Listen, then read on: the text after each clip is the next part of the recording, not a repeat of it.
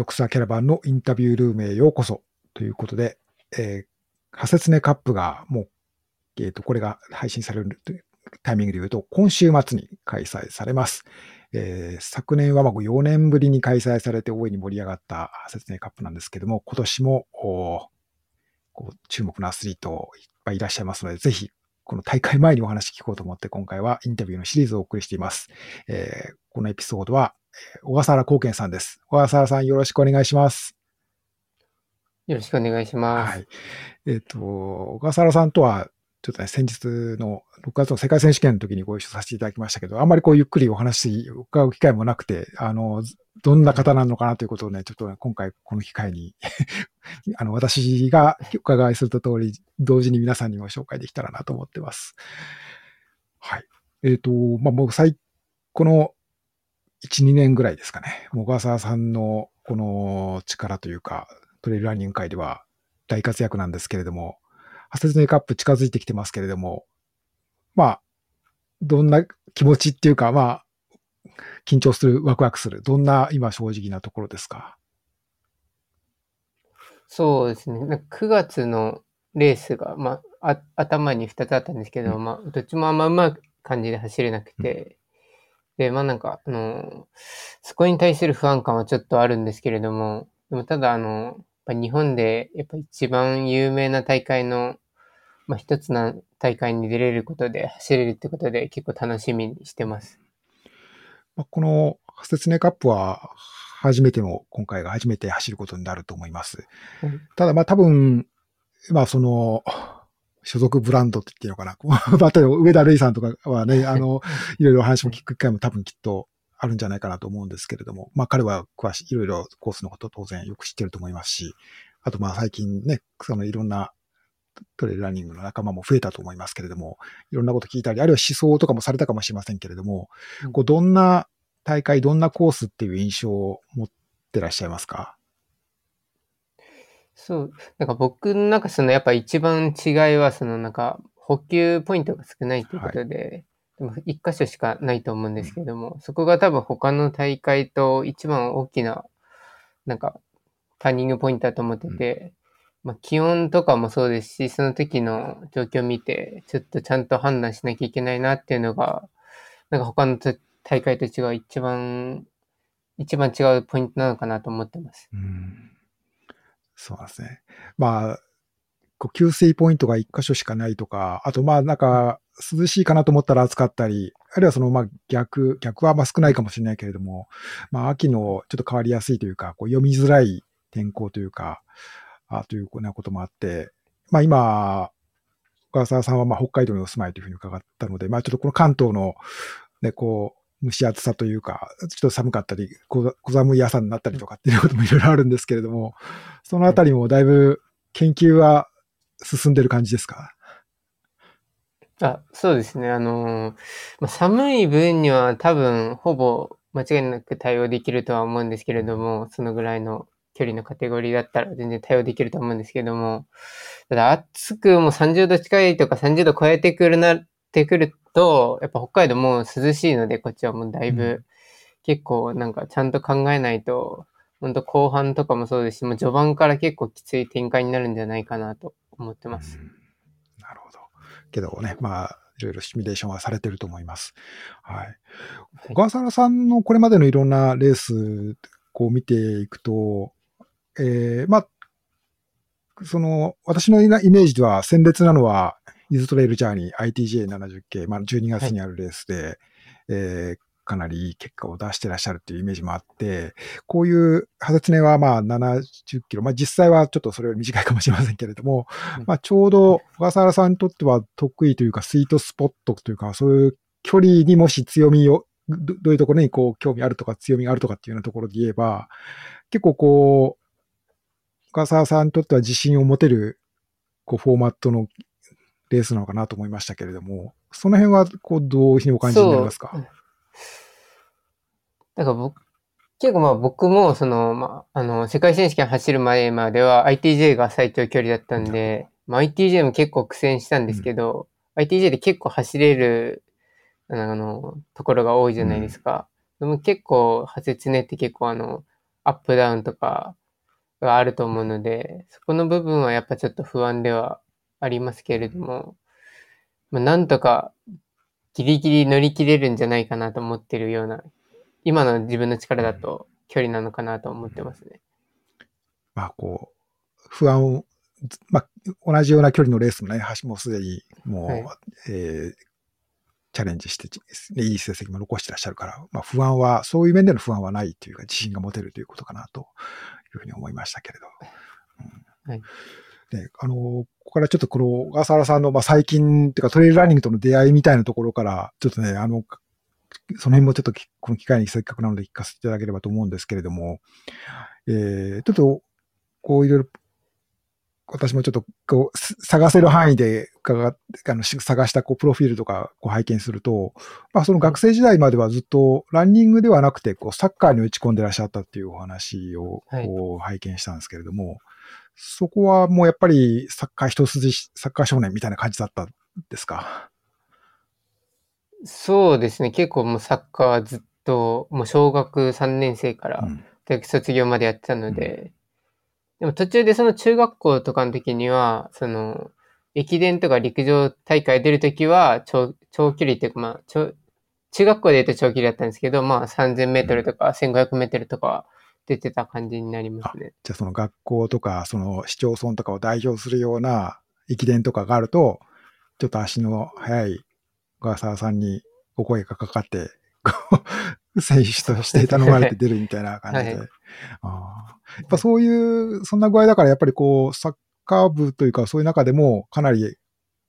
足が速いっていうか、まあ練習で走ったりすることもあるんだと思うんですけれども、はい、やっぱそういうランナーとしての自分の結構素質あるんだなというところ、早い時期から気がついてらっしゃった感じなんですかね、そうすると。そう、そうですね。サッカーの中でも走れる練習とかだともう結構、もうほぼトップだったりしてましたし、うん、その自主練とかでも結構走り込みもしてたので、うん、そこのところはまあ結構自信はありましたね。うん、僕あんまりサッカー詳しくないんですけど、そういう、あの、はい。いろいろオフェンスとかディフェンスとかいろいろポジションとかあるじゃないですか。そういうことで言うと、小笠原さんはどういう役割をチームではされてるたことも多かったんですか？結構、ま、あの、中盤の、あの、いわゆる、その、ミッドフィルダーだったり、あとはサイドの方の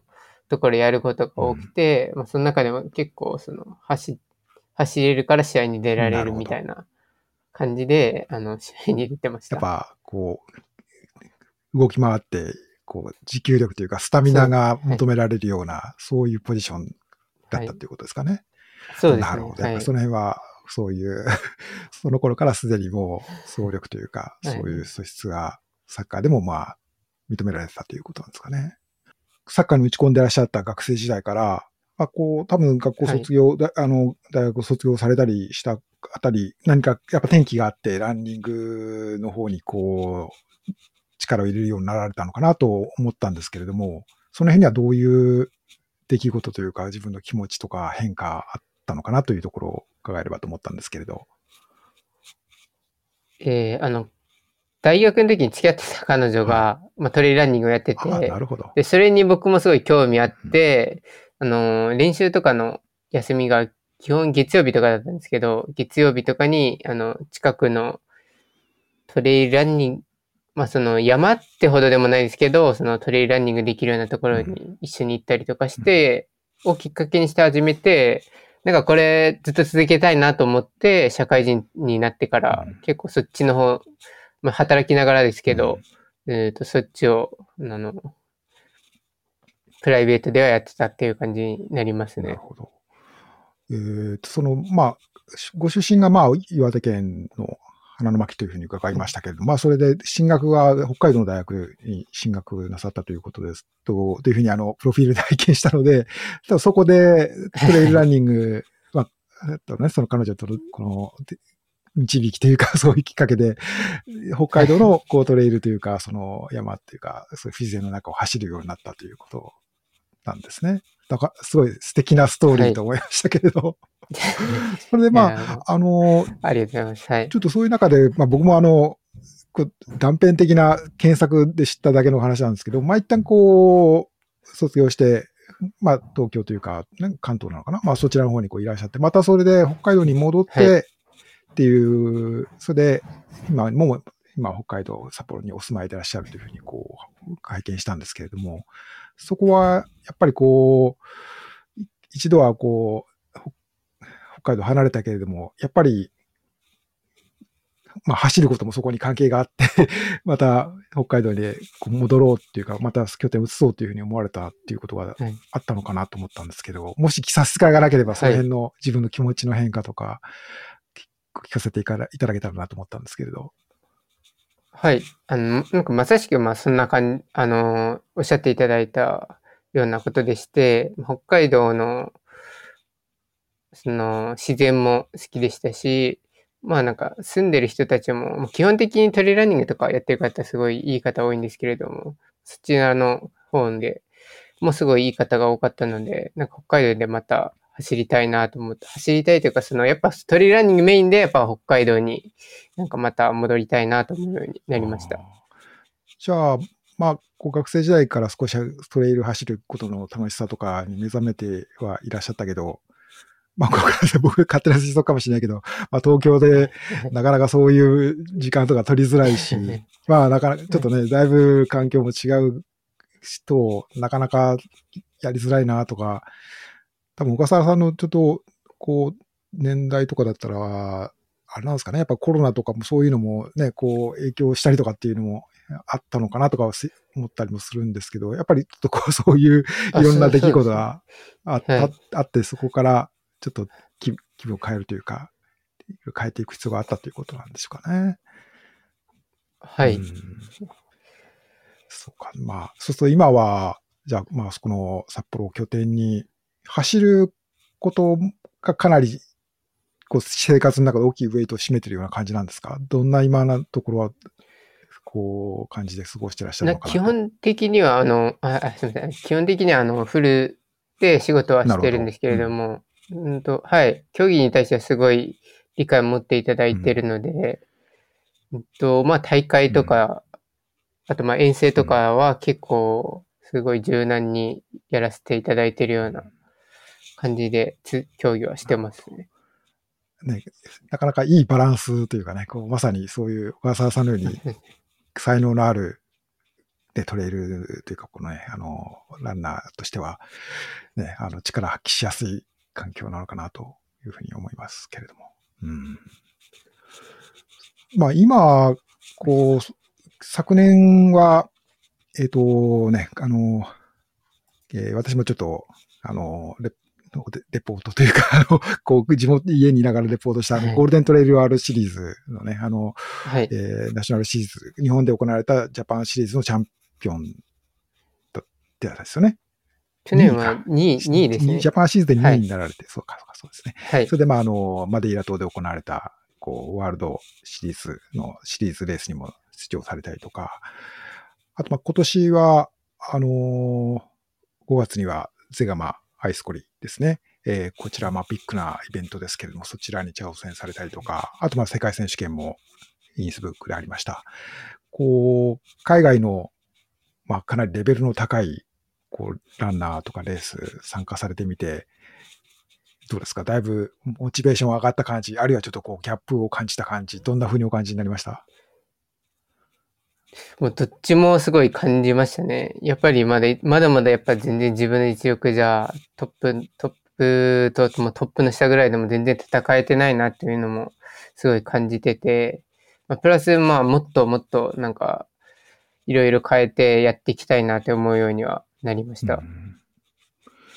ぱり、そこは、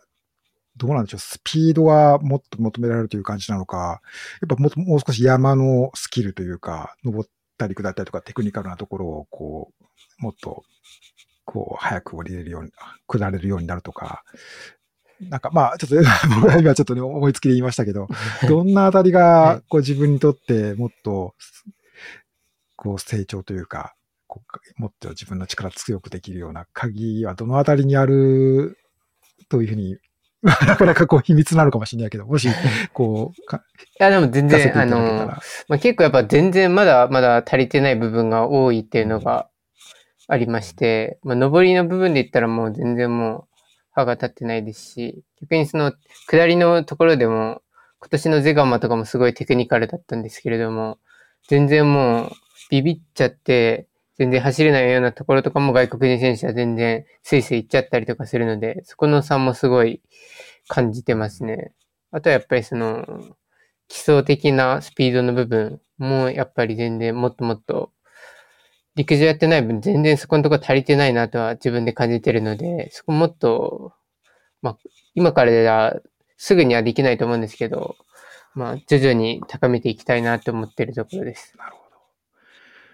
まあ、この僕の素人の、あの、まあ、こう見立てっていうか、まあけど、岡沢さん、そのサッカーを中心にしてらっしゃって、そういう、まあ、いわゆる陸上競技であるようなスピードのトレーニングとか、そういうようなところは、そんなにノウハウとかそういう経験あまりない中でも、まあ、かなり、おっと思うような結果が出ているわけですから、まあなんかこう、そういういろんなノウハウというか、トレーニングの中でも工夫を重ねていけば、きっとね、あの、ぐっともう一段高いこう結果が きっと期待できるんじゃないかなと。い。うふうに私は思いましたけれども、きっと多分周りの皆さんもそんな期待をされていると思います。うん。まあこの今シーズン、ハセツネカップは楽しみですけれども、えーまあ、ちょっとね、また終わってから伺うことになるかもしれないけれど、またここれから、例えば来年に向けてとか、あるいはまあもう少し先に向けた目標とか、ちょっとこう今、こう、持ってらっしゃることがあれば、聞かせていただければと思いますけれど、いかがでしょう？はい。とまずは今年のハゼツネが、ハゼツネカップが、まあ、後半の結構メインの一、メインのレースなので、まあ、そこでしっかり走り切って、まあ、出るからにはちゃんと勝つことを目指してやりたいと思いますし、まあ、今年で言うとまあそういう、で、12月にもあの、オーストラリアでの UTMB のシリーズにも出るんですけど、そことかもちゃんと結果を求めていきたいなって思ってるところがありまして、やっぱなんか今年とかもなんか出る、海外のレースに出るだけになってしまって、その結果を追い求めるっていうところが全然足りてないなと、なんか感じてたんで、そこをもっと来年以降、その結果を求められるほどのベースの力つけて、あの、世界に臨みたいなと思ってるところですね。う。なるほど。ということで、非常にフフレッシュな、まだこれ、まだまだこれからだなというか、はいはい、あのー伸びしろがすごくある、こう、アスリートだという思いを、多分私だけじゃなくて聞いてらっしゃる皆さんされたんじゃないかと思います。ね、あのー今回のハセツネカップの中で、非常に注目の選手の一人として私もちょっと、こあの、これからレビュー記事の中でご紹介してますので、ぜひ、えー応援していただければと思います。はい。えー小川原さん、今日は週末の中時間いただいてありがとうございました。ぜひ、えこちらこそありがとうございました。えー本番でのはい。活躍楽しみにしてます。